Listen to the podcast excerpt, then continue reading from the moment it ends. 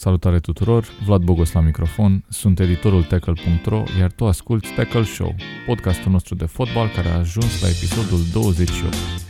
Înregistrăm și astăzi de pe prispa gazdelor noastre bune la suflet, oamenii de la Tananana, cărora, cărora le suntem recunoscători pentru susținere. Să trecem la fapte. Alături de mine se află un om de nădejde, unul dintre pilonii de susținere ai podcastului nostru, nimeni altul decât Ion Alexandru. Eram deja cu mâinile în aer. Salut! Salut Ion! Deci Ion, după cum știți probabil, este comentator sportiv la ProTV și jurnalist la ionalexandru.ro Dar nu sunt doar eu și Ion. Alături de noi, în fața microfoanelor, este un om atât de pasionat de fotbal încât nu-mi imaginez cum de abia acum îl avem invitat. A, a parcurs un... a parcurs un drum lung în cariera lui de jurnalist. A trecut pe la Gazeta Sporturilor, a scris pentru The Guardian, pentru World Soccer Magazine, a fost corespondent ESPN la Euro 2016. Veți da de numele lui și prin New York Times, dacă o să căutați puțin. Undeva în jos unor pagini. Oh, și mai face o chestie. E omul care votează pentru balonul de aur în România. Alături de noi este un om pe care mi-l doream de mult să-l avem, Emanuel Roșu, jurnalist. Salut, Bună Emi. Seara. Bine ai venit. Mă bucur să fiu cu voi aici. Uh, ești sigur că te bucuri când... Da, absolut. Ok, ok. Bun. Uh, în primul rând aș vrea să uh, povestesc foarte scurt când ne-am cunoscut noi. Nu știu dacă mai ții tu minte, dar eu țin păi, minte. Eu te-am agățat, deci Mamă, cum a fost asta. Vezi că urmează referendumul. urmează referendumul. Uh, era un meci amical România cu Olanda, un 0-3 de mare senzație la momentul ăla și la masa presiei la care eu mă aflam singura dată din viața mea când mi-am luat o acreditare, era uh, Emi și eram și eu și era frig și urma să e plouă mai târziu. Prea puțin romantic. Da, e prea puțin romantic. Versiunea mea e că eu citisem pe Twitter-ul tău că o să fii la meci pentru că postase cu câteva ore înainte sau cu o zi, cred. Eram ca o, ca o fetiță super entuziasmată. Ai atunci. primit uh, acreditare de la federație și am zis că, a, super, o să-l cunosc și pe băiatul ăsta. Ma. da. Și da, a fost uh, un meci despre care nu prea putem Da, un meci nu putem din... spune mare lucru, dar am stat după a, aia la un pahar de vorbă da, mai mult. Un cu... tip interesant, cu multe povești, cu Bruno Vienescu, fost antrenor la Manchester City la copii și acum uh, l-a angajat la Craiova, am înțeles că a e... făcut și pasul următor după Academie, acum e implicat și la echipa secundă. Ok, eu știam că e directorul centrului de copii și juniori. E, e, e, da, e responsabil de grupele, am înțeles, până la U15 sau U16 chiar. Uh-huh. Și acum se ocupă și de echipa a doua alături de încă un antrenor. Da, asta, astea au fost începuturile și pentru că ne-am cunoscut la un meci al echipei naționale, hai să vorbim un pic despre ce s-a întâmplat în pauza asta competițională, pentru că România a avut niște meciuri. Uh, să spunem întâi ce s-a întâmplat la seniori. La seniori au fost uh, două egaluri în nou înființata Liga a Națiunilor. Nu se insist foarte mult pe regulile competiției, o să vă las un link. E pentru că cel mai simplu. Nu le știe nimeni. Uh, Nicăieri. Le știu pentru că am scris, dar nu, n-are da, sens. N-are e, sens. Mult prea, e mult prea stufos. Uitat, da. um, să spunem că România a făcut egaluri uh, cu uh, Muntenegru și cu Serbia uh, în grupă, și în grupă în care mai suntem cu Lituania. Cu Lituania. Cu Lituania. Uh, mie mi se pare că primul meci uh, ne-am considerat învinși și în al doilea meci am considerat că am câștigat, deși au fost două egaluri. Uh, a fost așa o partidă gri la Ploiești, fără spectatori, uh, o atitudine tristă exact uh, din partea naționalei României și din partea Muntenegrului mi s-a părut că au avut ei așa vreo intenție să ne bată la un moment dat. 0-0 uh, a fost un rezultat uh, foarte corect pentru ce s-a întâmplat pe teren.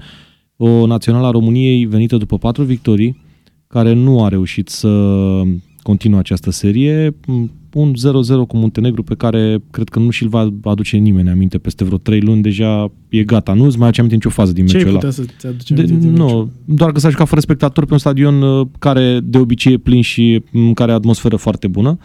Iar uh, la a doua partidă de la Belgrad a început cam cum uh, ne gândeam că o să înceapă, adică cu o națională a României care ia gol, după o gafă stupidă prin defensivă cu un gol cu călcâiul pe sub picior, cumva așa o ciudățenie, uh, Marca Mitrovic, un atacant care în Premier League uh, a început să marcheze și în acest debut de sezon și se descurcă bine. Tocmai le luăm la Fantasy, sunt pe wildcard activ. Okay. Deci uh, sunt acolo. Așa, dar repriza a doua ne-a arătat că nu ne-am făcut speranțe degeaba în această nouă competiție. Băieții cu o atitudine mult mai bună, cu un, cheșe, cu un Chipciu foarte bun, cred că cel mai bun meci al național al lui Chipciu și uh, am dovedit că avem ceva speranțe în competiția asta. Urmează un meci în Lituania, pe care dacă îl câștigăm, eu sper ca pe arena națională cu Serbia în octombrie să fie o atmosferă chiar încinsă și frumoasă pentru fotbal. Apropo de meciul cu, cu Muntenegru, nu știu dacă ați observat privirea mea pierdută, încercam să-mi aduc aminte trei zile mai târziu cu cine a jucat România, de fapt de a făcut 0-0. Da, uh, meciul cu Muntenegru mi s-a părut extrem de prost din toate punctele de vedere. M-a adus așa un pic în urmă cu vreun an, una jumate, doi ani, cu atitudinea aia de bă, noi suntem veniți la națională, suntem niște plictisiți, acești uh, superstari ai uh, fotbalului european, suntem, doamne, căzuți, suntem uh, săriți în parașută. Păi până și Muntenegru, că... practic, pe hârtie da. stătea mai bine decât România. Da, deși paradoxal nu avea cei mai buni jucători pe, în primul 11, adică cu toate astea am reușit să fim mediocri, ar fi cu un toții. compliment dacă aș putea să zic mediocri. Uh, da, Nations League mi se pare o idee oarecum bună pentru echipe de nivelul României, pentru că îți oferă șansa asta, îți oferă motivația asta în plus, că bă, pot să joc la un moment dat un baraj să mă calific, chiar dacă o să fiu varză în preliminarii. Uh, cred că mai încolo, nu știu dacă la următoarea ediție o să mai fiu așa, o să mai fiu de aceeași părere. Acum cred că echipa asta națională, atât de plictisită și atât de omorâtă și atât de Uh, nu știu, mi se pare că nu are un scop în momentul ăsta, chiar dacă nouă ne place să credem că o să fim acolo, că luptăm să fim la euro, probabil că o să fim la euro, pentru că e o procedură de calificare extrem de simplă, îți oferă șansa B, șansa C, șansa D, califică-te, vrei să joci, nu vrei să joci, o să fii la euro. Sunt e, e toată lumea un, la euro. Ca un negustor care te trage de mânică, da. dar hai totuși. Yeah. Eu nu mai am niciun fel de încredere în generația asta, m-a dezamăgit de prea multe ori, adică nu, să zic că sunt câțiva jucători, dar aș zice până în 5 în care chiar cred și pe care chiar văd că chiar îi văd că le pasă. În rest, de exemplu, Chiricheș, capitan, mi se pare o idee foarte proastă. Am fost un mare fan al lui Chiricheș, fotbalistul, dar am plecat total dezamăgit din grupul fanilor lui, pentru că mi se pare josnic să faci ce a făcut el cu Daum la nivel declarativ. Mi se pare aiurea să insiste cum face și acum, că în general urăsc tipul ăsta de atitudine, acum, a, de acum e ceva mai, e total schimbat, totul s-a schimbat, suntem alți oameni. De ce? Adică tu, dacă erai capitanul unei echipe naționale, banderolă primită de la omul ăla, adică măcar ai putea să ai decența să-ți ții uh, considerațiile astea uh, pentru, pentru tine. tine. Da, sunt multe lucruri care mie nu-mi plac la echipa națională, nu-mi place mediul în care trăiește echipa națională, mi se pare că oamenii din jur ei fac tot posibilul să o faulteze. Nu mă refer aici la staff și la angajații federației, cât mă refer la oamenii care își dau cu părerea despre echipa națională pe la diverse posturi TV mi se pare că a devenit o chestie cool să distruge echipa națională, care e o chestie sfântă pentru mine, de exemplu, și cred că ar trebui să fie pentru fiecare dintre noi. E doar o chestie cool să zici că X, Y, Z e prost, fără să ai niciun argument și doar să te bazezi pe faptul că ești împotriva actualei conduceri, a lui contra, nu-ți convine că e contra selecționat și avem tot felul de obiective de astea foarte, foarte mici Cred că se întâmplă și prin alte părți, dar eu am experimentat chestia asta first hand în România și de-aia nu. Ei sunt total dezamăgit de ce înseamnă acum echipa națională a României, prima reprezentativă. Dar? Dar sunt foarte, foarte entuziasmat de ce am văzut la, la echipa Under 21. Echipa Under 21, trebuie să spunem că în momentul ăsta este lidera grupei de calificare la uh, Euro 2019 Uh, după ce a învins uh, Portugalia uh, cu 2-1 și da, și 2 la 0 Bosnia. Ideea e că la începutul acestor preliminari, cred că ne-am făcut cele mai puține speranțe de la o echipă națională a României, pentru că avem o grupă așa, cu Elveția, care la nivel de juniori a fost foarte tare în ultima perioadă, cu țara Galilor, care a fost bună în ultima vreme la nivel de juniori, cu Portugalia, care e mereu bună la nivel de juniori, și cu Bosnia, care e o echipă foarte incomodă oricând. Și care și, și cu era pe primul loc în grupă înainte să ne exact. întâlnim. Și uh, această echipă a reușit să bată și în Bosnia și în Portugalia și uh, mai mult decât atât a reușit să arate un joc din punctul meu de vedere foarte surprinzător pentru o echipă formată din băieți născuți în România. Și de ce spun asta? Din toate echipele prezente la aceste preliminari, Naționala României este pe locul 2 din punct de vedere al apărării. Eu chestia asta n-am mai văzut de la Pițurcă și se întâmpla cu foarte mulți ani în urmă și jucam foarte defensiv. Ei da. nu joacă foarte defensiv, asta e interesant. Ei nu joacă foarte defensiv, reușesc să combine această siguranță defensivă cu un joc foarte bun din punct de vedere ofensiv, cu jucători rapizi pe contraatac, cu jucători puternici în centrul atacului și victoria în fața Bosniei cu atât mai importantă cu cât a fost obținută fără șase titulari ai Naționalei României, șase jucători care, să spunem, ar putea să intre ca titulari, iar jucători de rang 2, uh, să spunem, uh, care vin de pe banca de rezerve sau poate chiar din tribună, cum a fost fundașul rus, care a jucat impecabil aseară împotriva Bosniei, au făcut un meci excelent. Wide, rus, jucători, uh, Adi Petre, care a și dat gol, jucători care nu cred că vor prinde minute la Europeanul din 2019 dacă România se va califica în condiții normale. Și pentru că Acolo, în locul lor, vor veni niște uh, oameni cu o carte de vizită mai importantă, cum este Ivan, spre exemplu, care joacă la Rapid Viena, cum este Răzvan Marin, care joacă la Standard Liege și e unul din cei mai Manea importanți. Pe dreapta, poate chiar Manea pe dreapta, uh, acolo, uh, în locul lui Boboc. Cred că asta se va întâmpla, asta e normal să se întâmple. Mane un jucător mm. extrem de important. Boboc a făcut și niște uh, gafe în Portugalia, a făcut penalti minutul 99, dar noi am arătat că avem cam de toate, ceea ce rar. foarte rar s-a întâmplat. Ai spus o chestie foarte interesantă despre Victor Pițur, că am observat, uh, o, se, se discută despre un record pe care tocmai, tocmai l-a egalat Naționala de Tineret a României, uh, din 1998, când era antrenor Pițurcă, nu a mai fost uh, o serie de șapte meciuri fără înfrângere. Uh, care va fi depășită uh, dacă uh, învingem uh, Țara Galilor. Țara Galilor. dacă nu pierdem, de fapt, cu Țara da. Galilor uh, Eu vreau să vă spun altceva. Mie îmi place în primul și în primul rând spiritul acestei echipe. Ok, rezultatele sunt ok, uh, merge bine, suntem pe primul loc, uh, sperăm și la calificare. să ne calificăm. Dar uh, acel uh, clip din vestiarul României dinaintea meciului cu Bosnia, cu încurajările capitanului uh, României, mie nu mi-a arătat a Națională a României. Nu știu. Apropo de asta, să spunem că e vorba de Ionuț Radu. Ionuț Radu, de care noi am vorbit aici la Tackle Show, 8 milioane de euro cumpărat de Genoa în această perioadă de transferuri, în ultima perioadă de transferuri de vară, un portar care mie îmi place foarte mult și nu mă refer numai la paradele lui din timpul meciului. Are atitudine foarte bună în vestiar, uh, am avut plăcerea să-l cunosc ieri și e Am și un băiat extraordinar. Ai, ai o poză cu el e un pe băiat Facebook. extraordinar. Mie, mi s-a părut chiar uh, un om venit parcă din altă lume. E Suntem... ceva ce nu avem. Așa exact. Hai să Noi, din ceva. păcate, suntem un popor răutăcios.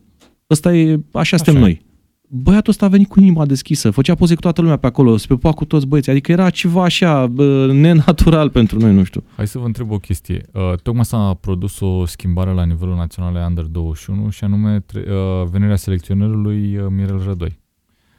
Crezi că momentul ăsta în care practic unul dintre jucători și-a asumat rolul de lider în vestiar, chestie care a fost în mod, în mod cert, uh, nu, să nu zic regizată, ci acceptată. Uh, acceptată și uh, faptul că a fost și filmat și filmat la o calitate destul de bună îmi spune că cineva fost... se aștepta la chestia asta. se întâmplă înainte de, de fiecare meci și cred că ei au vrut să arate, uite mă, ce mișto e la noi înainte uh, de meciurile echipei naționale. Da. Pentru că el spunea, uh, nu mai știu exact cine, cred că din cadrul federației, povestea de faptul că Rădoi spusese după un discurs de al lui, cred că chiar Rădoi povestea, a spus că îi venea să intre și lui în teren după un discurs de al lui Radu în vestiar. Deci asta se întâmplă în mod frecvent. E bine că au permis chestia asta și că faza aia șeruită de zeci de mii de oameni, cred că a fost, avea Da, da, da, 60 de mii da. de Nu A cred, fost că virală, există, a fost nu virală. cred că există o postare a Federației Române de Fotbal care să fi fost atât de vizibilă. S-au gândit târziu, E- dar e bine că au făcut-o, adică Foarte, foarte bine că au făcut. Momentul a Exact. fost impecabil. câtă lume, câtă lume, pentru și la că victorie. deși Naționala avea rezultate bune până acum, nu cred că știa foarte multă lume pe Radu, doar fanii care chiar știu ce se întâmplă și caută, se documentează, dar m, băi, cine e portarașul ăla de la Under 20? Și ghiși ce va fi Uite, acum probabil e super următorul personaj, portar al omul. Naționalei Da, României. absolut. În De mod ce nu? normal, da. Și uh, eu vreau să vă citez un pic din băiatul ăsta care a apărat un penalti în minutul 99 la scorul de 1 la 2. Și a zis o chestie foarte În faină Portugalia, despre asta. Da, a spus așa, n-am apărat eu penalti, l-am apărat toți. A apărat, ei, penaltiul a apărat apărat toată echipa, echipa. da. exact. Adică, băi, oameni buni, eu nu vreau să fiu superstar, eu vreau să fiu într-adevăr și se vedea că e sincer. Că am mai auzit declarații de genul ăsta și păreau așa un pic fabricate. Băiatul ăsta chiar a simțit că echipa era în spatele lui și l-a ajutat foarte mult să facă acea paradă care ar putea fi decisivă, dacă nu chiar este deja decisivă, pentru calificarea la un european de tineret după 20 de ani. Și, ghișce, tocmai în Italia, unde apără el. Exact. Um, apropo de asta, ce trebuie să facă Naționala Under 21 pentru a se califica la turneul final al campionatului european? Trebuie să scoată patru puncte din ultimele două meciuri care sunt cu țara Galilor la Cluj și apoi Și cu Liechtenstein la voluntari. La voluntari? Da. Ok. Chiar vreau să, să fie să întreb. party la voluntari, o să umplem stadionul. Asta vreau și eu să merg la, la meciul ăla, clar. Ok, și meciurile astea Va se fi joacă pe bază de invitație. 12-16 Inimoasa octombrie. galeria voluntarului. Inimoasa gole- galeria alături de noi. voluntarului cu... Nu Cu știi, Steagul Angliei, mă, cu... tu știi că voluntar... Știi ce sigla are voluntariu? N-am nici cea mai vagă idee. Băi, îți spun eu, e foarte tare pentru că ei fiind în mijlocul țării uh, și-au ales o ancoră. și băieții ăia vin cu șepci din ala de marinari la meci, deși marea e undeva la vreo 250 de kilometri. Și în trecutul primarului Pandele. Aia e. Intrăm în amănunte din astea Da, da, suculente. Oricum îmi place mult tricoul tău în culorile voluntariului. Da, de-aia am venit îmbrăcat. Bă, eu mă gândeam că e Torino, Un dar în omagiu. fine, ok.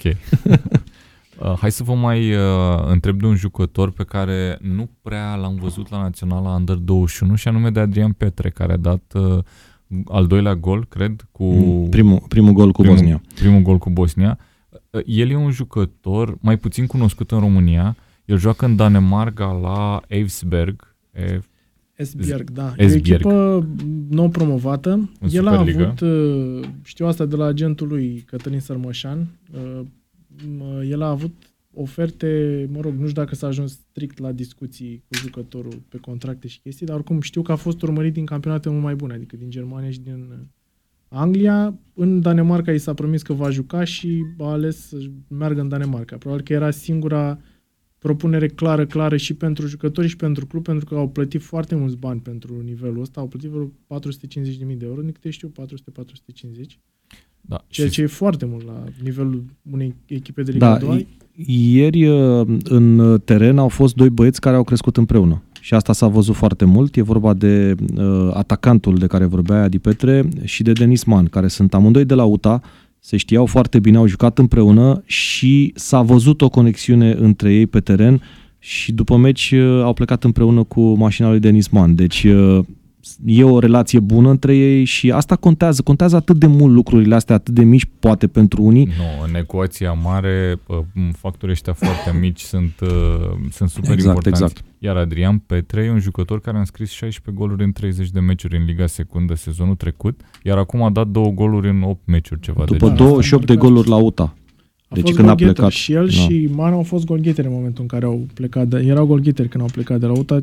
E o chestie care zice multe despre un copil de vârsta aia. Uite, Adrian Petre e un jucător care va fi, cel mai probabil, ar trebui să fie în lotul pentru, pentru Euro, are 20 de ani, face 21 în februarie. Nu, toți cei care au jucat în preliminari este eligibil pentru Euro. Da. și Asta acum e joacă în foarte echipă cu Van der Vaart, primește pase genial. Da, exact. Da, corect, corect, așa Mă rog, e. când am- joacă Van der Vaart, pentru că Petre joacă mai mult decât Van der Vaart. E normal, normal. Și Van der Vaart cât are? 48 de ani, nu știu. Da, și o 37, prietenă 38. handbalistă, nu? Cred. Da. În oraș. Cum a putut. Cum a putut și el. Bun. Uh, practic avem un, un moment foarte bun al Naționalei Under 21. Uh, mă gând...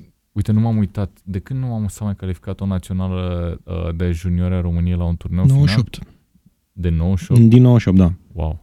Și wow. hai să spun niște băieți care au fost atunci, ca să-ți dai seama cine erau ăia. Contra. Lobonț, Contra, Florentin Petre, Cătălin Hâldan, Mihai Tararache, uh, Ionel Dănciulescu, Mihalache. Uh, Mihalcea. Mihalcea. Uh, Luțu era capitanul echipei ca să Ionuț Luț. încheiem Luțu aici... era un fotbalist genial atunci. Da, da, Era chiar chiar era, fotbalist chiar era, era Ionuț capitanul, Luțu, cred că capitanul am avea echipei un numărul podcast 10 fantastic. Și moștenitorul poreclei Hagi. Adică era primul Hagi Luțu. și Așa îi se spunea, da. văzut drept înlocuitorul naturalului Hagi. Era, primea toată atenția din lume și asta cu nou Hagi, nou Hagi nu era deloc o glumă pentru că era un jucător fantastic atunci. Așa e.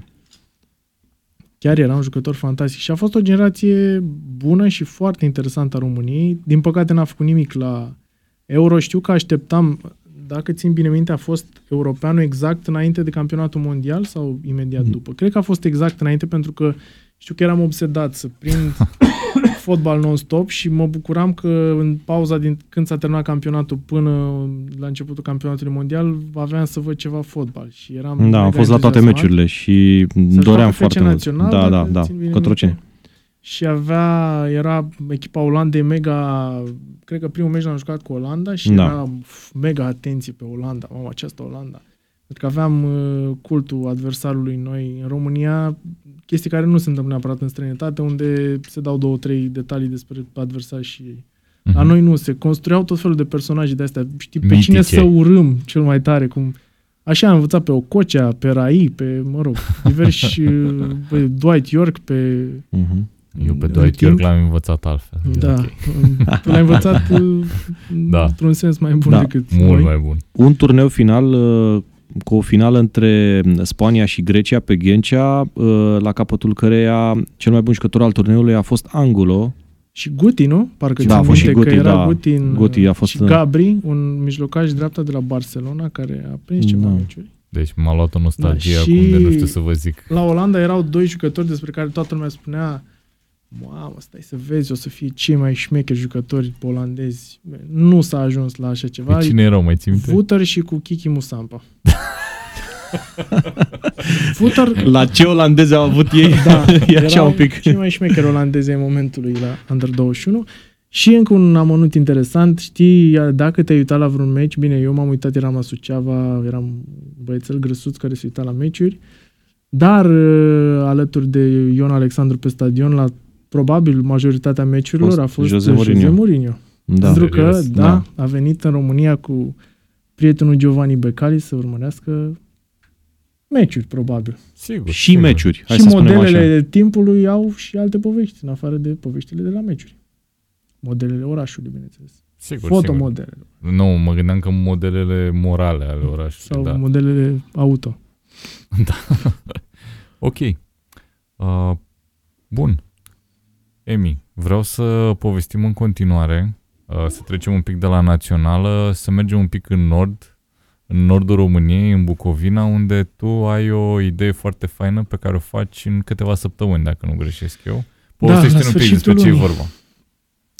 Uh, anul trecut mă gândeam, am intrat pe un grup de groundhopperi uh, internaționali și acum, nu știu, 4-5 ani și oamenii postează imagini de la toate meciurile la care merg. Sunt călători profesioniști uh, de fotbal, ca să le zicem așa. I-am avut aici la podcast invitați pe băieții români, pe Costi Soare, care merge la Burnley, la meciurile lui Burnley, uh, și pe uh, tipul de la uh, Romanian Groundhopper. Andrei. Andrei Gotineanu, da. El a organizat chestia asta în București uh, acum. Știu, știu.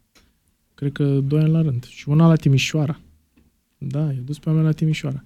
Da, asta e ideea. Am un prieten foarte bun englez, care e poștaș în Londra și care a văzut absolut toată lumea. E un tip extraordinar, cu miliarde de povești, cu miliarde de poze, foarte, e foarte, foarte talentat, dar nu vrea să facă mai mult decât să posteze pe grupurile alea, se mulțumește cu asta. Uh, și am zis că ar fi interesant să îi aduc acolo. Acum avem și legătură directă de aeroport cu, de, de zbor cu Londra. Sunt și câteva legături cu Italia, dar n-am prea avut succes pentru că italienii sunt mai apropiați de noi ca personalitate și nu reușesc să fie convinși prea ușor să vină în România. Zic că vin, nu vin. De asta. Eu cred Dar, că ai găsit un italian care ți-a spus că vine chiar și acum și nu va veni. Deci. Da. Da, a avut un motiv bun. Ok. Naște soția sau ceva de genul. Da, e destul de, destul de plauzibil. Relativ, da. da. E un motiv da, bun. bun. Soția româncă, normal. Da, e bun, exact. da, da, da. Pentru că soțiile noastre ascultă ce înregistrăm noi aici. Sigur că da. Da. Și anul trecut au fost vreo 13 oameni, 12 britanici și un norvegian, care călători vreo 3 zile. nu, a călătorit vreo 16 ore ca să ajungă acolo. A zburat, a schimbat 3 avioane. Și într-un final, într-o noapte ploioasă ca aia în care ne-am cunoscut noi pe stadion, a apărut un norvegian. Mie îmi pare rău că nu pot să fac o muzică de da, fundal așa. Da, Când vorbiți de întâlnirea rezolvă. voastră, mi se pare prea tare. Da. Uh, poate se rezolvă cu un... Da. Avem niște băieți foarte pricepuți care vor face... Da, ceva în genul. Fără da. Paula Selling, deci ok. Da. Bun. Și acum sunt 19 oameni înscriși. Avem inclusiv o doamnă din Hanovra, care are vreo 50 de ani. Și majoritatea tot britanici sunt. Mai, ar mai trebui să vină un băiat din Turcia care locuiește în București și un francez care la fel locuiește în România de vreo lună, dar e absolvent de istorie la Sorbona, că pare poveste interesantă. Și majoritatea sunt uh, oameni care fac, mai ales englezii, sunt uh, oameni care fac asta ori pensionari, ori uh, oameni care pur și simplu trăiesc pentru chestia asta. Merg în fiecare săptămână sau în momentul în care au zile libere, oriunde în lume, poți să-i găsești în Georgia, în Tajikistan, în Azerbaijan sau în Brazilia. Un nene mi-a scris acum vreo două zile că avea planificată o excursie în Brazilia, dacă nu mai poate să ajungă în Brazilia, că nu mai poate. și atunci o să vină la mine, pentru că de ce să stai acasă? Asta e... Ceea ce e foarte drăguț. Ce e foarte mișto, și da. practic îi duci pe oameni undeva în Bucovina? O să vedem, uh, da, o să stăm două seri în Suceava, în oraș, și două seri undeva în munți, pe la Vatra Dornei. O să mergem la... Anul trecut au, unul dintre băieții ăștia a scris un articol într-o revistă, Football Weekends, care are ca... Public țintă. Da, public țintă comunitatea de groundhopperi și a scris în special despre stadionul din Pojuruta, care e foarte, Extraordinar, foarte, l-am văzut mișto. și eu, știu și eu. Este senzațional. Din păcate, echipa a alunecat până în Liga a patra, dar e un stadion bestial. Adică te sfătui să... Cred că, am văzut, cred că am văzut poze la tine. Da, e foarte, foarte mișto.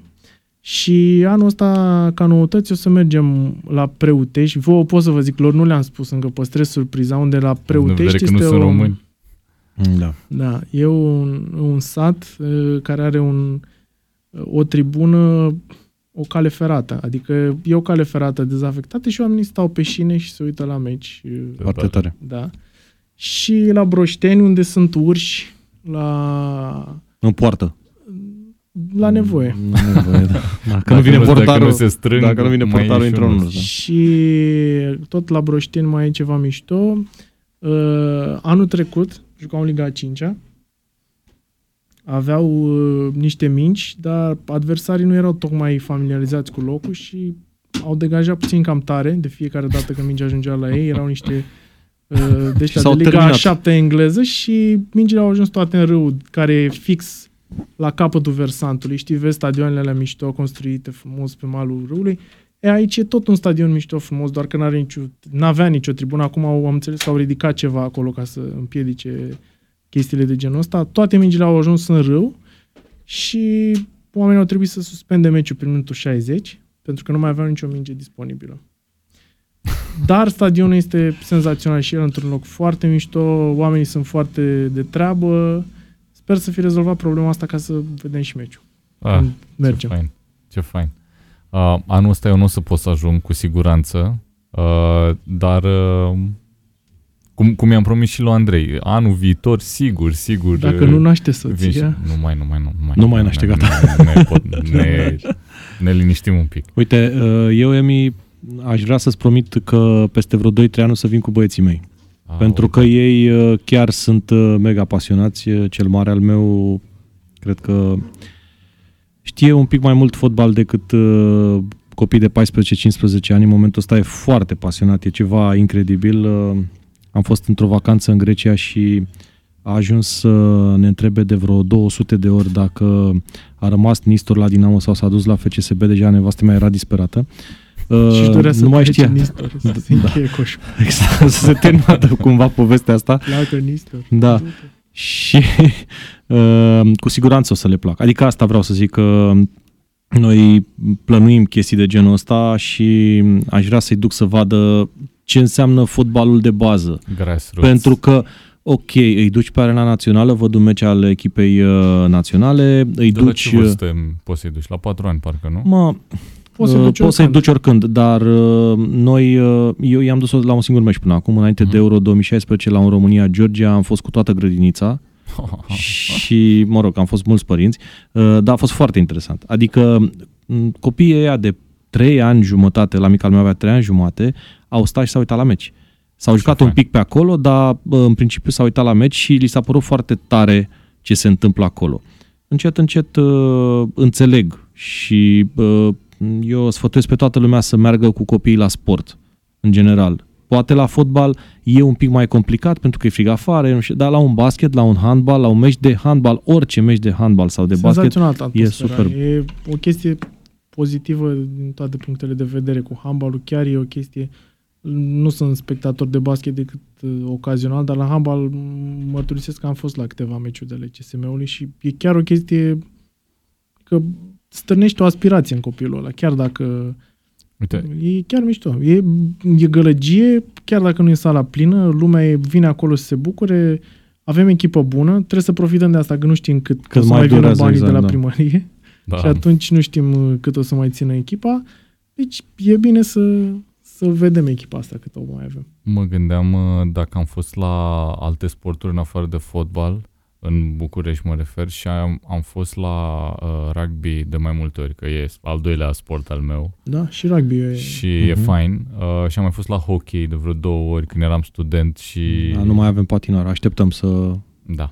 Se, constru- se construiește, nu, se construiește patinoarul la 23. Chiar sunt, uh, se muncește destul de intens, probabil că 2020 prin vară o să avem un patinoar bun acolo și chiar modern. Adică din ce văd eu se muncește, nu stau oamenii, sunt uh, oarecum prin zonă de fiecare dată și văd oameni muncind, ceea ce e ok.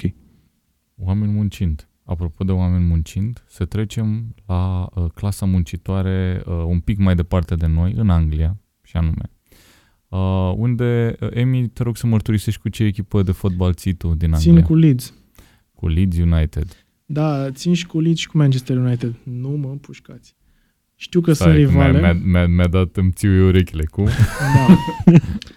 Când am început eu să țin, bine, e mult spus să țin cu Leeds, pentru că mie mi-a plăcut Leeds după un gol marcat de Tony Eboah, undeva în anii 90, în a doua jumătate, un gol senzațional din afara careului, o bijuterie. Frumos.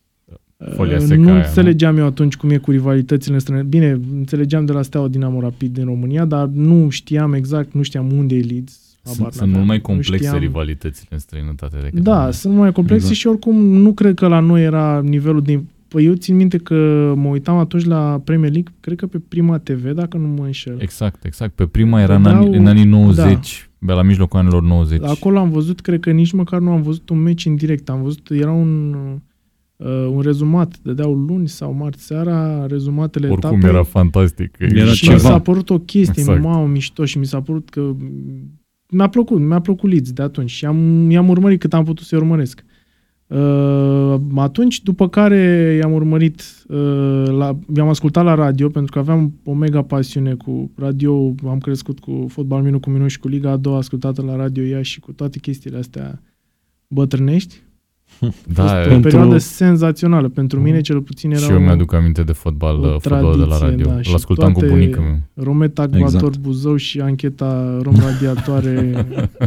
nu știam ce fac cu oamenii ăia, dar știam uh, Da, știam exact. E o nu publicitate extraordinară. Nu știu, acum dacă mai... Chiar am căutat zilele trecute pe Romet Acvator Buzău, parcă nu știu ce fac. Nu, dar fotbal Chiar. la radio nu mai există acum. Mai există fotbal nu? la radio, există, da? Liga a doua la Sport Total FM Și podcastul Tackle Show înregistrat în studio de radio la Tanana. Da. Nu cred că ar fi foarte interesant să facem uh, o chestie referitoare la Liga 1 la radio de pe stadioane. Undeva, la un moment dat, la un radio. Da. Să te duci la un radio cu un proiect și să spui, băi, uite, noi mergem, suntem șapte tâmpiți, ghilimelele de rigoare, care merg pe stadioanele din România și uh, vă transmit minut cu minut. Și hai să facem o emisiune din asta interactivă. Cred că ar ieși ceva. Are ieși. Sunt are sigur că are ieși, numai că nu mai e vibe pentru că meciurile nu mai sunt la aceeași oră. Și atunci e distrus tot. Da, așa e. Asta e mișto că zici alo Reșița, mamă, și dacă juca, nu știu, Foresta a prins în total trei sezoane în prima ligă, dar da, bun. Când zicea Reșița și noi jucam la Reșița, era mega... Explodai. Da, era ceva wow. Adică, pump, pump, pump, pump. Să nu mai spun că prindeam o știre în ProSport despre Foresta, care prindea rar o dată pe săptămână, gen ceva, orice. Acolo, cinci, cinci propoziții, da. Da, că erau și alea, da. Era o perioadă foarte mișto, adică era chiar mișto să crești în atmosfera aia. Să știi, să știi Radio, uite, ziar... Uitasem de asta cu, cu meciurile ascultate la radio cu Ilie Dobre uh, comentând iar ascultam cu bunica meu Uite, efectiv am uitat. Acum că ai zis tu, mi-a revenit. Deci asta este podcastul pe nostalgie completă. Da, exact. am luat, am luat Și acum din nou melodia aia. da. E... Bun. Așa a, a apărut faza cu Leeds, de la golul ăla. După aia ascultam la radio, aveam, am un prieten din Bacău cu care m-am prietenit pe Mirc, uh, nu știu, copiii care ne ascultă. e o emisiune total atipică, deci este nu un podcast total ce vorbesc acum. Mirc era o chestie de comunicare știu, știu, dinainte știu. de Yahoo Messenger, care probabil că nu mai știe nimeni ce înseamnă, dar era o chestie de conectare, comunicare între oameni. Și mergeam la internet cafe, normal. Da, exact. Mergeam și dacă aveai modem de la care, la care trebuia să te conectezi, da, la, da. apăsând trei ore connect, connect, connect, connect. Da, perioadă dureroasă și frumoasă în același timp, cum spun clișeele și din fotbal. fotbal. Știi ce mi-am adus aminte? Fotbalul pe teletext. Că uitam da, rezultatele categoric. pe teletext, Mamă, mă uitam pe acolo, se, Anglia, Germania. Se duceau ce... paginile și așteptam să vină din nou pagina. Băi, ce se întâmplă în Italia? exact. Mă, dar ce televizoare mișto aveți cu teletext, Da, și așa a apărut pasiunea cu Leeds. După aia, prietenul de care îți spuneam din Bacău, ne-am întâlnit pe un canal Leeds ceva, fan, Leeds United, something, nu știu. Around Leeds United. Și da. găseam niște streamuri și ascultam la radio. După aia el, din pasiune pentru echipă și pentru ce s-a întâmplat, s-a mutat acolo. Acum trăiește în Leeds. E stabilit acolo de, cred că, aproape 10 ani. Are, e deținător de abonament, merge la meciuri, merge și în deplasări. E un suporter cu poveste. Adică chiar de la chestia aia a ajuns să o cultive și să ajungă și are un steag pe care scrie Leeds Bacău. Leeds Bacău. Ar fi ceva, o să-i dau ideea asta. Da, foarte, foarte fain că mai rar găsești oameni care se țină cu echipe mai puțin populare și noi am avut deja doi. Tu ești al doilea cu Leeds United, dar mai fost Adrian Ioan acum vreo câteva ediții, care și el e fan Leeds United. Zim și cum... cu Man United, să zic, nu? Cu Man United acum nu mai ține, nu mai țin no, copiii. Da, copii, exact. E, e, nu mai țin cu Man Eu țin cu Man United de la 12 ani, nu mai știu câți ani, nu? Aveam, cred că am ținut cu Leeds înainte să țin cu Man United. Ideea e că mi-am luat o carte la un moment dat care se chema Fotbal de la A la Z, unde erau adresele cluburilor, gen adresele alo poștașul din mm-hmm, Coventry, mm-hmm. uite, avem o scrisoare pentru FC Coventry, știi? Și am zis să trimit niște scrisori unor cluburi din străinătate, la modul... Le-am Era o mod atunci. Chestii. Erau, Uite, n-am, asta n-am prins. Da, Sau ce și n-am. Manchester United mi-a răspuns la scrisoare și mi-a trimis niște carduri cu niște jucători. Mi-a trimis un program de sezon, un panou mm, sub forma unui pliant uh, cu istoria clubului și cu niște chestii de astea, adică mi-a dat niște chestii foarte mișto. Da, țin eu cu Borussia Mönchengladbach din Germania și mie mi-a trimis. Cu, da? Borussia Mönchengladbach, cu da. printurile și cu astea eram, deci era viața mea și de atunci, ca semn de respect pentru chestia aia, care m-a făcut să plâng și cred că mă face și acum, da, uh, ai, pentru ai mine a contat așa... super mult gestul ăla. Mi s-a părut, wow, știi? Să da, da, da, da. Stă niște Mai ales oameni că tu de erai, la... tu erai în România unde nu aveai acces la exact. chestii cum e acum, că poți exact. să ai orice dacă da. vrei. Știu că adresa și... era pe Sir Matt Busby Way și se termina cu ori A ceva, nu știu care era faza, dar o să arăt eu imediat, caut poza acum. Tot... Uh, da, tot, uh, și eu am făcut chestia asta și am trimis la multe cluburi și mi-au răspuns trei cluburi din Germania, dar primul a fost uh, Borussia Mönchengladbach și uh, nu numai că mi-a răspuns și mi-a trimis exact cum spuneai tu niște carduri cu jucătorii, un program al sezonului, uh, un poster cu toată echipa, mă rog, un pachet din ăsta, uh, la vreo, cred că patru ani distanță, uh, mi-au trimis o felicitare de ziua mea și felicitarea spunea așa, uh, în limba germană, bineînțeles pe care nu o cunoșteam și a trebuit să o, o traduc, uh, la mulți ani Ion, uh, îți, dorim, îți dorim să ai uh, petrecere frumoasă de ziua ta, semnat Jupp Heynckes. Wow. Deci, păi Jupp Heynckes fiind legenda, cap, da. fiind legenda lui Borussia Mönchengladbach și așa mai departe. Bă, uite, mi s-a făcut pielea de găină. Așa, am rămas blocat, sincer. Mi s-a părut super tare chestia asta și uh, de-aia mie îmi place Borussia Mönchengladbach din Germania. Nu pot să spun că uh, sunt fan sau așa, dar urmăresc meciurile lor, uh, încerc să da, văd cât mai multe. Mișto. Și am o poveste de așa cu Gladbach, care a fost uh, singurul club care mi-a răspuns la o uh, la o listă, dintr-o listă foarte, foarte lungă de cluburi din Germania, uh, ESPN FC, care e un site uh, al lui ESPN, tot uh, la fel voiau niște chestii pentru Euro 2016 și pentru că România era în grupă cu Elveția, mă întreb, bă, n-ai niște conexiuni, ceva, ne poți ajuta? Era nebunie la ei și, bă, ne poți ajuta cu ceva pe Elveția cu... și am zis, bă, încerc, fac tot posibil. Uite că omul nostru, bla, bla, bla, nu știu, naște nevasta, gen da, da, da. ceva. Că este evenimentul care te ține departe de fotbal, în rest nu e nimic. Ajută-ne. Și am o să încerc și am trimis, uh, pentru că erau foarte mulți jucători din Bundesliga, am trimis la multe cluburi request de interviuri și mi-a răspuns numai Mönchengladbach și mi l-a dat pe Zömer și mi-a zis că să-i zic la ce oră vreau eu, într-o zi, oricând, după antrenament la ora 2, în ce zi vreau eu, să-i zic la ora, ora să rămână fixată 2 și l-am sunat într-o zi, era în mașină, omul mi-a răspuns, ah, yes, Amy, I was waiting for your call. Era wow. foarte da, un tip foarte, foarte, foarte simpatic. Yeah. Și clubul la fel. Mi-au zis doar să le dau și lor uh, scriptul a ceea ce am vorbit ca să nu fie surprinși în cazul în care zicea Zomăr că se întâmplă ceva. Ca ceva cu alții, știi? Ca să știe despre ce e vorba. Apropo da. de chestia asta, cluburile mari uh, ale Europei, am trăit asta la Madrid și am trăit asta și la Barcelona, uh, la zona de flash interview după meci, fiecare jucător vine cu un om de la club care are un reportofon și înregistrează tot ce spune el acolo pe cameră sau la radio pentru a avea... Tocmai pentru chestia asta. Exact, pentru a avea control. Ce tare. Uite, nu știam asta. Da.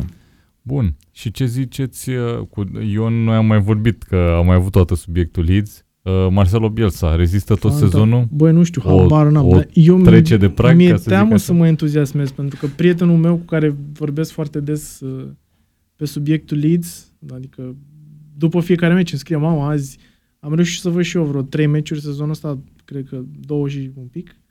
Uh, cu Swansea n-am jucat deloc bine, dar până la urmă am scos un egal. Atunci a fost momentul în care lumea a zis, bă, dar dacă a fost ceva doar care a ținut puțin, a. pentru că Bielsa e genul ăsta, adică pornește bine de obicei, s-a întâmplat și la Bilbao, unde l-a ținut la Marseille, un da. an și aproape un an. Bine, dacă aici o să-l țină un an bun, o să fie suficient, pentru că deja o să fie zeu, echipa o să fie promovată și, și după deci, nu o să mai conteze. Și urmează un sezon mega, mega interesant deci în Premier League cu Bielsa. Mi-aș dori extraordinar de mult să-l văd pe Marcelo Bielsa Știi, în, campionatul în Premier League, deci ar fi ceva fantastic. Cum e acum Watford, știi? Că sunt da. toată lumea se uită. Bă, dar sigur, nu știu dacă ați văzut chestia aia ce au găsit-o cu Watford, că atunci când a câștigat... Nu mă interesează uh, Watford. da, când, trist, a câștigat, trist. când a câștigat uh, Leicester campionatul, în sezonul dinainte au avut parcursul absolut identic cu cel pe care l-a avut Watford acum. Da. Același număr de puncte, de victorii, de tot, tot, tot, tot, tot. Mm. Și erau toți, ok. Și apropo de asta, trebuie să mai zic o chestie complet, complet aleatoare pe care am văzut-o azi. Cea mai tare statistică din istoria fotbalului pe care am văzut-o. George Weah, care este președintele Liberiei, fost balon de aur. Pe lângă faptul că a jucat pentru echipa națională la 51 de ani, a fost capitan împotriva Nigeriei, au găsit ăștia că este singurul, singurul șef de stat din istorie care a înscris în trei partide oficiale împotriva lui Gillingham. Deci am râs o jumătate de oră când am văzut chestia asta. Că a jucat la Manchester City și la Chelsea și a jucat cumva de trei ori cu Gillingham. Și a dat de trei ori gol cu ei și era singurul șef de stat. Asta e, asta e o statistică deci nu pur englezească, nu e pur englezească. a scos-o, BBC Sport, cred că era cineva care bă, scoate ceva ce nu mai are nimeni. Gata, șef. Și au scos nu ceva ce nu va avea nimeni niciodată. Stați mă să sun pe ăla de la Gillingham.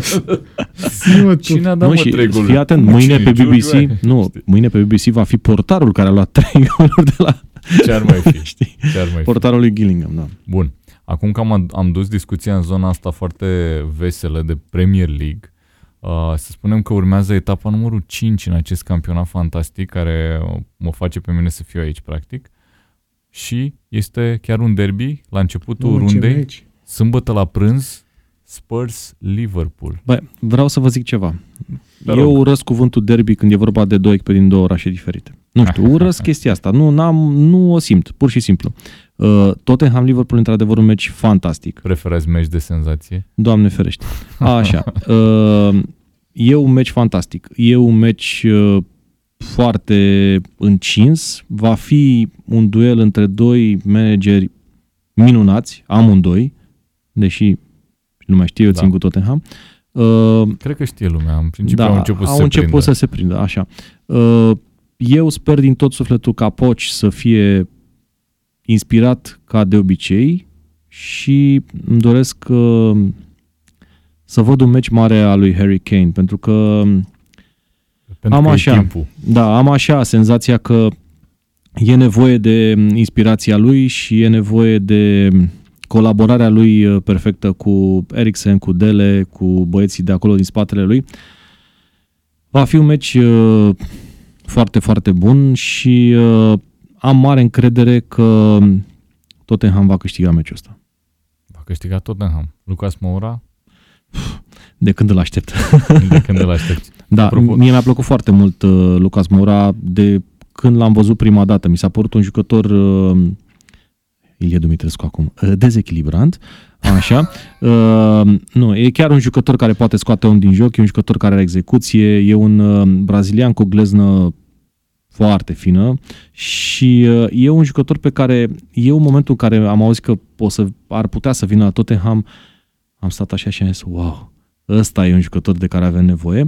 Nu s-a adaptat foarte bine, încet, încet și-a intrat așa oarecum într-un ritm, sezonul ăsta chiar e bun și nu știu, uh, faptul că noi n-am făcut niciun transfer uh, în vara asta, pe mine nu m-a speriat absolut deloc, deși se am... pare că ăsta e un semn că e o echipă super mare Tottenham, că n-a făcut niciun transfer. În mod cert e, e o, o echipă mare. Nu dăm, nu dăm pe nimeni, nu ne trebuie banii nimănui, deși o... sunt sigur că au venit ăia cu sutele lor, cu bă, suta, suta, suta, știi? Eu am aflat de curând, sigur, suta, suta, Eu am aflat de curând de o ofertă fenomenală făcută de o echipă din uh, La Liga pentru Eriksen și nu e Barcelona sau Real Madrid, e Valencia. Uh, s-a discutat așa la un moment dat, uh, iar răspunsul evident al lui Levi a fost 100 de milioane ca să vă răspund la telefon.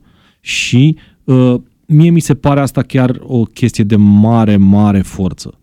Da. Așa e. Așa e. Și uh, o să vă zic o chestie care o să vă amuze. Uh, ascultam uh, de curând ediția trecută a podcastului, la modul cel mai serios la care n-am participat, și uh, discutau băieții uh, despre șansele de calificare în grupele, din grupele Champions League. Și Tottenham are grupă foarte tare. Cred că cea mai tare grupă e uh, Barcelona, Inter și PSV. PSV campioana Olandei, Inter care s-a întărit foarte mult și Barcelona care e Barcelona. PSV campionul Olandei. Da, în fine. Și era ideea că, PSV. că Tottenham uh, practic toți băieții o vedeau deasupra lui Inter și că n-ar trebui să fie o mare problemă să se califice din grupul E un pic asta. mirajul uh, sezonului trecut, în care Tottenham a pornit cu șansa a treia și a câștigat grupa cu Real Madrid și uh, Dortmund. Și cu Dortmund, da. da uh, eu nu sunt chiar așa optimist, cred că vor fi probleme. Uh, în continuare, noi nu jucăm pe stadionul nostru, sunt multe discuții de genul ăsta și această construcție a stadionului e cu siguranță un lucru extrem de important pentru viitor. Dar ne penalizează, așa cum s-a întâmplat și anul trecut. Uh, echipa a jucat cel puțin la început prost pe Wembley, uh, încet încet ce a mai revenit, a bătut pe Real Madrid acolo, uh, lucrurile au mers A fost la un conform pas de planului. calificare cu Juventus. Exact. Uh, Da, și ce, a fost... ce a calificare aiurea a pierdut da, acolo. exact. A jucat mai bine decât Juventus, după părerea mea, în ambele manșe. În fine, experiența s-a văzut acolo. Da, Aia a fost. eu, eu am mare încredere așa în tot ce face Pochettino. Mi-a demonstrat că este un antrenor deștept, este un manager bun uh, și poate să obțină din nou o calificare în top 4 în Premier League, pentru că eu cred că ăsta este obiectivul de fapt, deși uh, cunosc mulți fani al Tottenham, sunt și eu pe un grup, cum spunea Emi, de fani al Tottenham, uh, care uh, clamează, uh, strigă, vrem titlul, vrem titlul.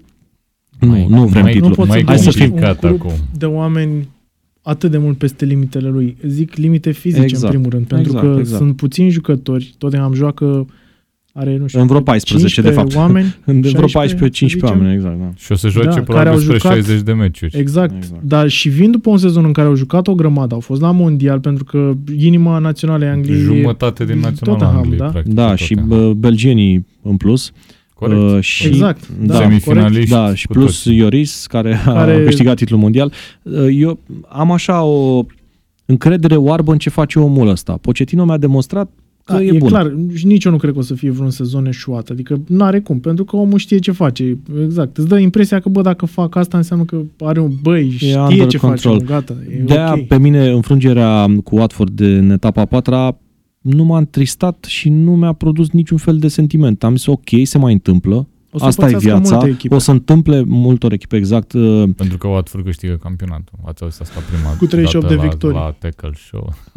Cum ar fi cu 38 de victorii? Invincibilii lui... Eu, eu cred că dacă Watford câștigă campionatul, uh, vom vedea un cataclism așa în uh, campionatul englez. Pentru că, ok, Leicester s-a întâmplat, e ceva ce se poate întâmpla odată în viața noastră, exact. Exact. cât vom trăi noi pe pământul ăsta, dar um, să câștigi campionatul Watford în fața lui Manchester City la nivelul la care este momentul ăsta și în fața lui Liverpool că la nivelul la care e momentul ăsta și în fața lui Manchester United care va schimba antrenor și va veni Zidane, mi se pare greu. Dar nu cred că va veni în timpul sezonului. Eu sunt uh, sceptic care a acceptat Zidane rolul Da. ăsta, dar nu, nu vreau să intru mai mult în asta. că Oricum, și așa aura lui Mourinho e...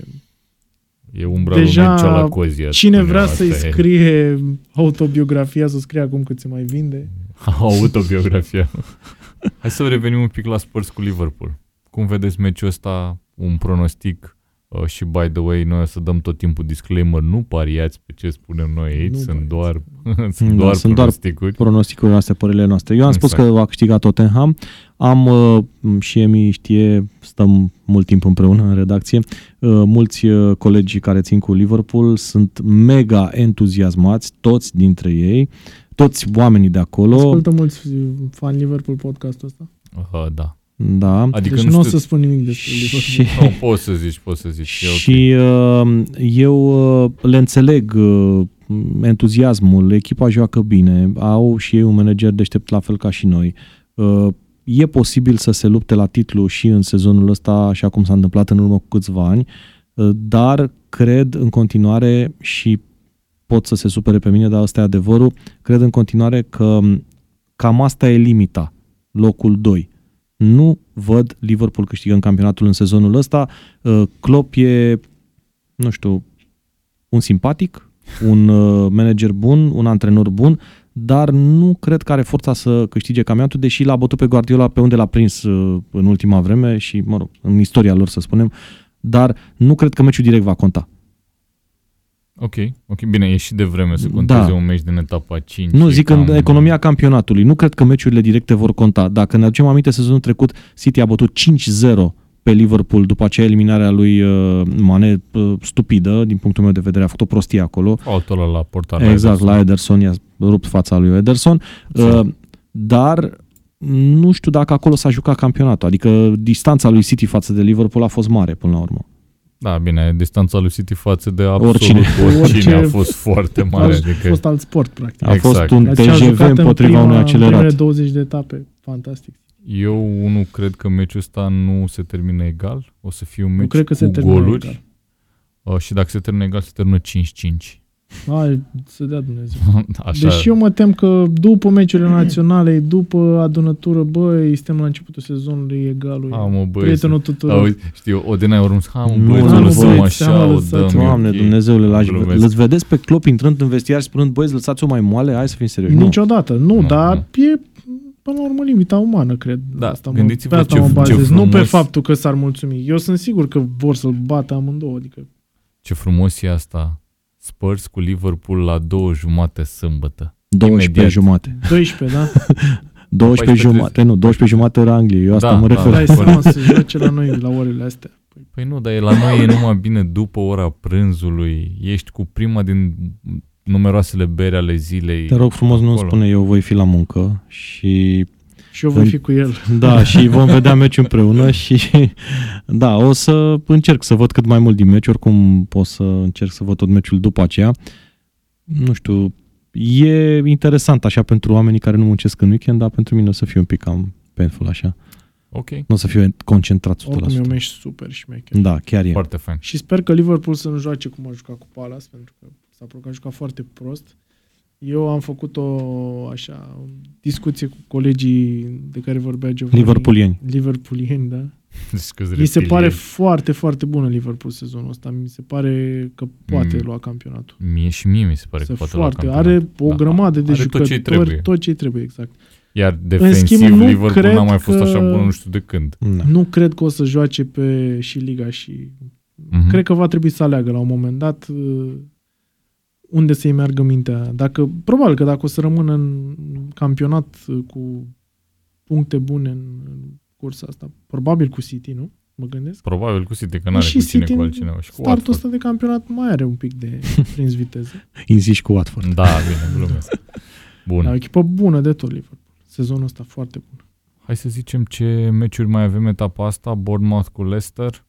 Uh, meci fain uh, pentru că sunt două echipe care atacă. Uh, pentru că putem să vedem uh, jucătorii tineri pe Brooks la Bournemouth, Ce-mi pe place Brooks. Madison la Leicester. La Leicester, da. Am început eu o chestie foarte ambițioasă, sper să mă țină tot sezonul, urmăresc jucătorii Under 21 care chiar joacă la echipele din Anglia și băgat și scriu în în Anglia fiecare regula, etapă. Nu s-a băgat, dar în Pe mintea Tackle mea- Show. Da, la Pe Tackle Tackle Show Show. și pe Tackle Tackle Show. Așa, cum vreau, da. Bun, uh, ăsta e un meci fain, iarăși un meci în care cred că vor fi goluri de la 5 sâmbătă, dar nu e transmis, ăsta e un meci în care sigur vor fi goluri transmis. Apoi avem Chelsea cu Cardiff, Chelsea care e într-o formă foarte bună, Sari, Sari Ball, cum mi, se, cum mi se spune, Sorry, ball. merge bine, cu Ce-mi Cardiff place probabil că Jorginho. ia, ia a cincea victorie la rând. Ce îmi place Jorginho? Pa, ce bun e. Este, este, am văzut niște, niște caturi cu, cu Jorginho, cum orchestrează la mijloc, deci este E un dirijor. extraord- extraordinar de E bun, un mi se pare. dirijor. Adică în meci nu ești cumva, nu, nu te uiți doar la el, la ce face, dar în caturile astea ești cumva, pentru că sunt despre el, te uiți la el și vezi cum tot timpul el creează spațiu, el creează variantă. Da, și e un peste cicl tot. dău al lui Sari. Oh, oh. Nu, Chelsea, o, S-a acea, uitat cu această tăma, a avut craiovă un de junchi Premier în League. sub coastă, puțin. început să-i bat ochiul. Exact, exact. Da. Bun. Uh, Huddersfield Crystal Palace. Asta chiar e un meci uh, trist. Crystal Sper Palace. să bată Palace pentru că prietenul meu poștaș din Londra e un mare fan Palace și atunci. Da, mi Plus se că- pare foarte Bată mișto să Palace. fii în Londra și să ții cu Crystal Palace. Mi se pare așa o încercare grea rău de tot. Bine, sunt la câte echipe Băi, sunt în Londra. Au îți cea dai mai seama. mișto atmosferă din echipele din Da, Londra. Știi așa că e. și Andrei Otineanu fix asta zicea, că cel mai fain a fost uh, Foarte uh, mișto una dintre pe cele mai toate. mișto locuri a fost pe Selhurst Park. Da, e foarte, foarte, foarte Ai mișto. fost? Au fani, am fost, da. Foarte fain. Uh, au fani mulți din zona Din cartier, de, da. din cartierele și prietenul meu tot din uh, stă în Tuting, care e oarecum aproape. Și da, e un miracol ce a făcut sezonul trecut uh, Roy acolo. Mamă, Roy pe care l-am făcut dinozaur. Eu de obicei pe cine fac Da. dinozaur merge foarte bine după aia. Sezonul ăsta Am o n-am făcut poveste pe cu nimeni Roy. dinozaur încă. Vrei să ți-o spun? Te rog. A, eu știu povestea, dar e faină Da. rău. E faină Povestea rău. cu Roy, de unde am devenit eu fan Roy, uh, au cu vreo, nu știu, cred că în 2012 era, 2013, nu mai țin minte exact. Am mers uh, tot la Leeds, la prietenul meu, uh, și eram cu o colegă de la serviciu care stătea la o prietenă din Londra și ne-am adunat toți trei și am zis, bă, trebuie să mergem la... Era Man City cu Man United, era derby orașului terminat 2-3 cu un gol din lovitură liberă în prelungiri. Al lui Van Persie. Van Persie, da. Fantastic meciul, fantastic meciul. Old school. Da, fanii lui United foarte tari s-au auzit, am fost impresionat de cât de bine și cât de mișto au cântat. Fanii lui City ok, a fost un meci super tare. Bine, povestind doar esențialul, acum... Cum am făcut tot podcastul de altfel. Exact. Da. Uh, m-am dus, am zis, bă, de unde facem rost de bilete? Era cu vreo săptămână înainte de meci, eram în București, ce șanse aveam, am căutat peste tot, nu se găsea nicăieri niciun bilet oficial. Neoficial găseam, dar erau foarte, foarte scumpe, mult peste ce puteam să ne permite noi să plătim. Și atunci am dat un mesaj lui Pantilimon, care atunci era la City. Pantilimon, păi Costel, ajută-ne, te rog. Nu cunoșteam. Costele, ajută-ne. Costele, te rog eu. I-am cerut numărul unui prieten din Timișoara, a fost coleg de la gazetă și mi-a zis că, băi, încearcă să-i spui fane, că lumea îi zice fane și o să creadă că sunteți apropiat și o să-ți răspund, dar i-am zis fane. și a fost mm, talpa umilințelor mele, scris toate felurile posibile. Bine, mi-am zis politicos, nu vreau să-l agresez foarte tare. Într-un final omul ne-a răspuns, ne-a zis că nu se poate vedea cu noi. Noi am vrut să și facem ceva pentru serviciu dacă tot eram acolo și ne-a zis că nu crede că se poate vedea cu noi, dar că o să ne ajute cu bilete. Asta e tot ce am discutat cu el. Și am zis, bă, mulțumesc, nu știu ce. I-am cumpărat un cadou, am zis să facem o chestie, dacă tot a fost omul super de treabă să fim și noi drăguți cu el, i-am cumpărat niște monede de colecție, dar nu mai știu exact care era logica. Oricum, era o logică simpatică, dar nu cred că le-a primit vreodată. Le-am lăsat la doamna aia de la secretaria de la City, ne-a întrebat ce avem în plicul ăla care zângănea, a zis că e un cadou bani, pentru bani, Pantilimon. Doamnă, bani. Na, eram din România, niște români veniți să-i lase ceva lui Pantilimon, probabil că da. Na, nu și-a pus prea multe întrebări. uh, da, am ajuns la stadionul lui City, am întrebat de bilete, biletele nu erau acolo, am crezut că mor. Am plecat, am făcut o tură de stadion în timp ce muream. am intrat după o jumătate de oră, m-am prietenit cu un bodyguard care era uh, fan Man United pentru că frate său era în academie și tot îmi spunea că cât de slabă e City și că o să-i bată și nu știu el fiind angajatul lui Manchester City. Sigur. Dar un tip foarte de treabă, i-am zis, băi, uite, trebuie să mai intru o dată, eram chiar la tribuna oficială, adică chiar la tribuna, o să înțelegi cât de oficială e după ce o să poveste ce urmează. Am intrat încă o dată, am mai întrebat o dată pe doamnă, zic, doamnă, vă rog eu din suflet, Pantilimon mi-a lăsat un plic cu niște bilete, căutați plicul cu biletele, vă rog eu. S-a uitat acolo, erau un miliard de plicuri. Pantilimon, Pantilimon, fane, nu, fane, fane, zicem eu, doamne, să fie, să fie, să fie. În fine a găsit, ah, uh, Emanuel, Eman, Emanuel, uh, yeah, yeah, mm, here you go, ah, pf, super. A găsit plicul, mi-a dat plicul. Când să ies, lângă mine, un tip de la securitate, uh, te rog să te oprești, intră cineva foarte important, uh, nu te supăra, așteaptă un minut aici, nu știu ce, Zic, ok, nicio problemă, o dau un pas în spate, se face un cordon cu tot așa cu oameni de securitate, intră Roy Hodgson. Vine la doamna cu plicurile, doamna cu plicurile găsește mult mai ușor plicul Roy Hodgson decât plicul meu. Nu am înțeles de ce, da. Da, nu știu, e răutate. Îi dă plicul, zic, a, probabil că se referă la Roy Hodgson. Eu mirat că, bă, zic, uite, au făcut ăstea culoare aici, nu știu, ok, ba, ba. Îi zic omului, nu îi zic nimic ăla. Uh, trece, dau să ies. Zice, nu, nu, stai, că te, tocmai te rugasem să mai stai un pic, că trebuie să vină cineva super important. Zic, ok, bun, mă duc Roy Hodgson în aceeași situație cu mine. Stăm amândoi în spatele uh, bodyguards-urilor de care îți spuneam. Am făcut o poză cu el, am zis, dacă tot stau să mă împrietenesc cu omul, e un semn, trebuie să ne împrietenim, am făcut o poză. Când pe lângă noi, prin fața noastră, trecea Tom Cruise.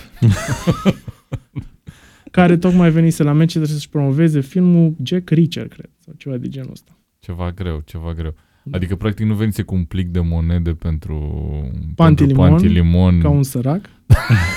Măcar dacă îi dădeam lui plicul, zic, Tom! și când ies, aflu că fata cu care veniserăm noi, colega mea de la serviciu, făcuse o poză cu Tom Cruise și Tom Cruise fusese atât de drăguț încât a făcut o poză cu ea și după aia a întrebat dacă e mulțumită uh, de cum a ieșit poza și ea a spus că nu și a zis că ok, hai să mai facem una. Și Ce băiat. Poză. Da, super băiat. A fost o experiență cu adevărat mișto. Just cruising. Just cruising. Yeah. Foarte fain. Eu am mai auzit toată povestea și tot mi se pare foarte mișto și a doua oară.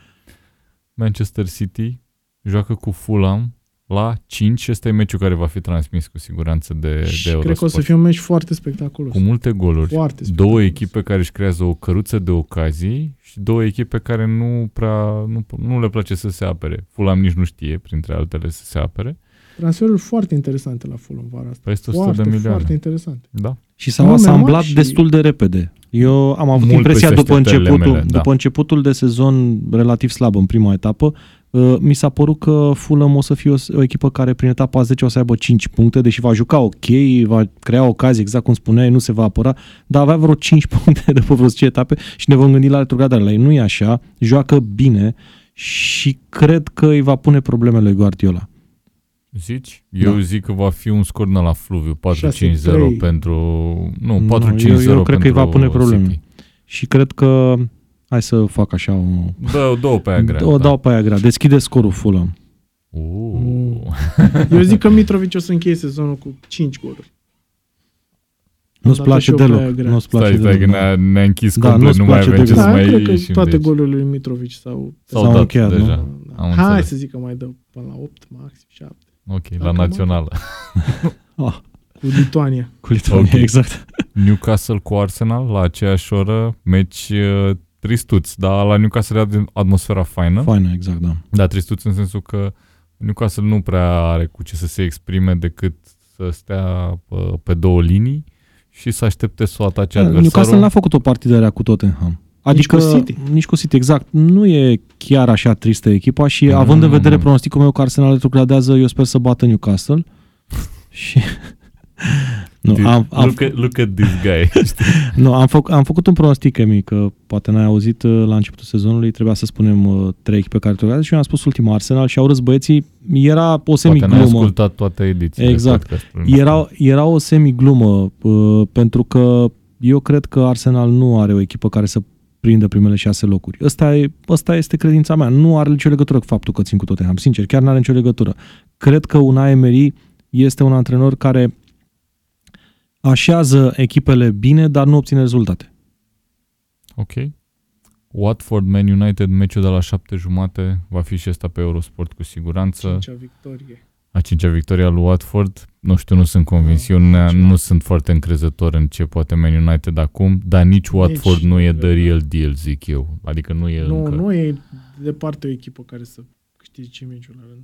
Da, exact, exact. E, e mai, și e mai patru greu mi de se crezut. pare și trei mi se pare, adică wow. Păi, păi nu, am impresia că n-au avut patru meciuri câștigate la rând în prima ligă Mm, gen Championship, niciodată. nu? O chestie de genul ăsta a fost... Uh, Da, Bun. eu sper ca Watford să câștige meciul ăsta pentru că îmi place echipa. Chiar îmi place echipa. Mi se pare genul ăla de echipă care chiar poate să producă surprize. Eu sper ca Man Știi? United să câștige acest meci pentru că îmi place echipa Manchester United. Îi arătam lui Emi mai devreme că la mine, la, când intri în casă, se vede plăcuța cu Sir Matt Busby Way acolo. E, asta văd primul lucru când intru. Bun, uh, duminica nu e o zi extraordinar de fericită uh, pentru Premier League. Wolverhampton cu Burnley, ăsta e un meci care, care, poate, care poate să fie cu goluri.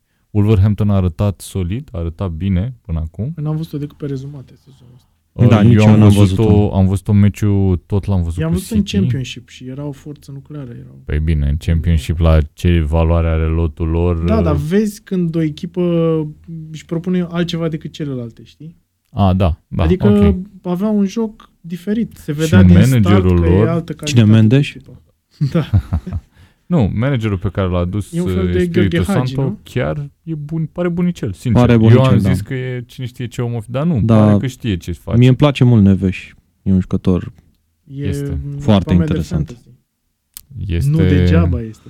în lista mea de jucători de urmărit sezonul ăsta. Fiecare are o, o pro... L-am avut și eu la fantasy, dar acum nu mai am. Bun, Everton cu West Ham. Um, iarăși, un... Nu e trist. De ce? Spune nu că e e o tocmai duminică trist. tristă. Nu e o duminică Nu e tristă. tocmai nu, trist, nu e tocmai Luna tristă. e tristă cu Southampton Brighton. Da. Asta, Luna la nu 10 există. seara, nu e da. tristă. Nu există. Nu există luna, da. Da. Exact. Uh, Everton interesantă. Are o echipă bună. Cred că e cea mai bună echipă a lui Everton din ultimii ani. aici aș înclina să fiu de acord. Da, și uh, na, e un meci interesant. E, nu știu, cred că va fi un meci uh, terminat cu un scor de ăsta 2-0 pentru Everton. Nu știu, pare așa genul ăla de meci. Ok, ok. Ar fi bine pentru singurul fan Everton din România cu care m-am întâlnit în, uh, în Vama veche zilele trecute complet întâmplător. Salut, salut, la modul ăsta. Bun, uh, acestea fiind spuse, uh, oameni buni declar închise lucrările ediției cu numărul 28 al, uh, a podcastului Tackle Show. Uh, le mulțumesc uh, invitațiilor de seamă pe care uh, i-am avut alături de mine. Uh, Tocmai ți-am făcut cu ochiul. Ce drăguț! Bam, bam, bam, bam, Îi mulțumesc lui Ion Alexandru, pe care îl găsiți zilnic pe ionalexandru.ro Salut. și lui Emanuel Roșu, Emi, pe care îl găsiți pe Twitter. O să vă las toate link. Apropo, tu de ce n-ai un site, mă? Ia stai așa. Nu, serios, chiar de ce n-ai un site? Ar trebui să ai un site. E... Ia să, să discutăm. În fine. Gata, m-am calmat. Și pe Emanuel, deci pe Emil găsiți pe Twitter, o să vă las, este Emișor, R pe Twitter. Uh, toate linkurile o să le pun în uh, articolul de podcast de pe uh, tackle.ro, site care vă așteaptă să-l citiți uh, și în continuare și să-l dați mai departe. Le mulțumesc și prietenilor de la uh, Tananana pentru găzduire și pentru sculele uh, de mare calibru pe care înregistrăm. Asta a fost tot, spor în toate, numai bine. Ceau!